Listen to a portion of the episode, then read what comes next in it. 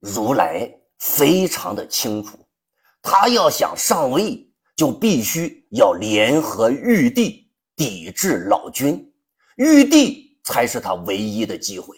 如来一直在昆仑山顶等待着，直到孔雀出现了，孔雀吞了如来。他呢，怕从孔雀屁股后面出来，坏了自己的金身，于是呢，从孔雀的肚子里面出来，驾着孔雀出了昆仑山。为什么拥有六丈金身的如来会被孔雀给吞下去呢？因为如来绝不能自己离开昆仑山，自己离开，那就相当于越狱。所以呢，才搞出来了这么个暗度陈仓的营救计划，就是老君来了，也可以说自己被劫狱了，那绝对不是越狱，对不？孔雀吃了如来，不但没有被惩罚，还当上了佛母。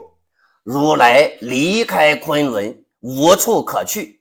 此时的西方教那是四分五裂，弥勒佛空有佛祖的称号，但压根儿呢。没人听他招呼，听说如来回来了，灵山上的三只犀牛精那主动把灵山给献了出来，献给如来，自己呢搬家搬到青龙山去了。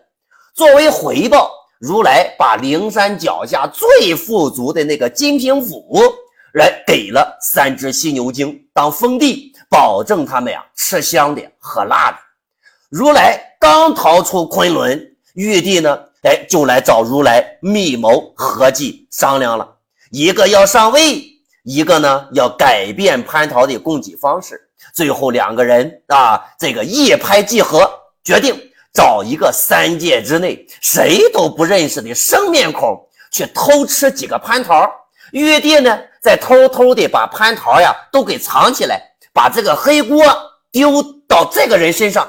这样做呢，一举三得：一可以把蟠桃的分配权从王母的手里啊拿回来；二玉帝就可以以蟠桃都没了为由，改变蟠桃的供给方式，重新制定蟠桃分配的游戏规则；三如来呢可以借机帮助天庭找到偷桃的贼头，平定天庭之乱，解决天庭危机。玉帝呢，就有了封如来为佛祖的正当理由。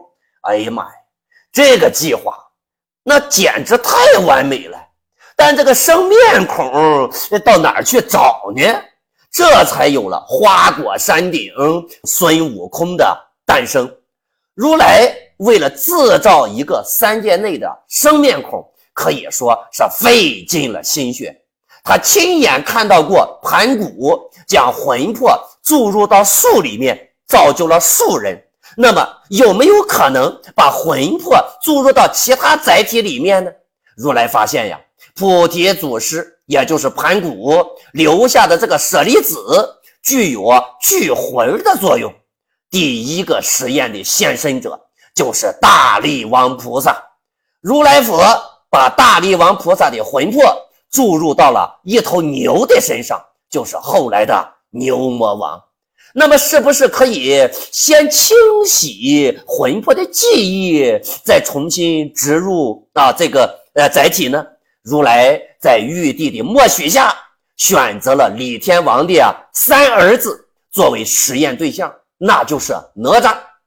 他呢，先将私藏的龙魂清洗掉所有的记忆。并且在哪吒的记忆里面重新植入了杀龙这个意识，于是啊，造就出来的这个哪吒就有了三岁闹海的故事。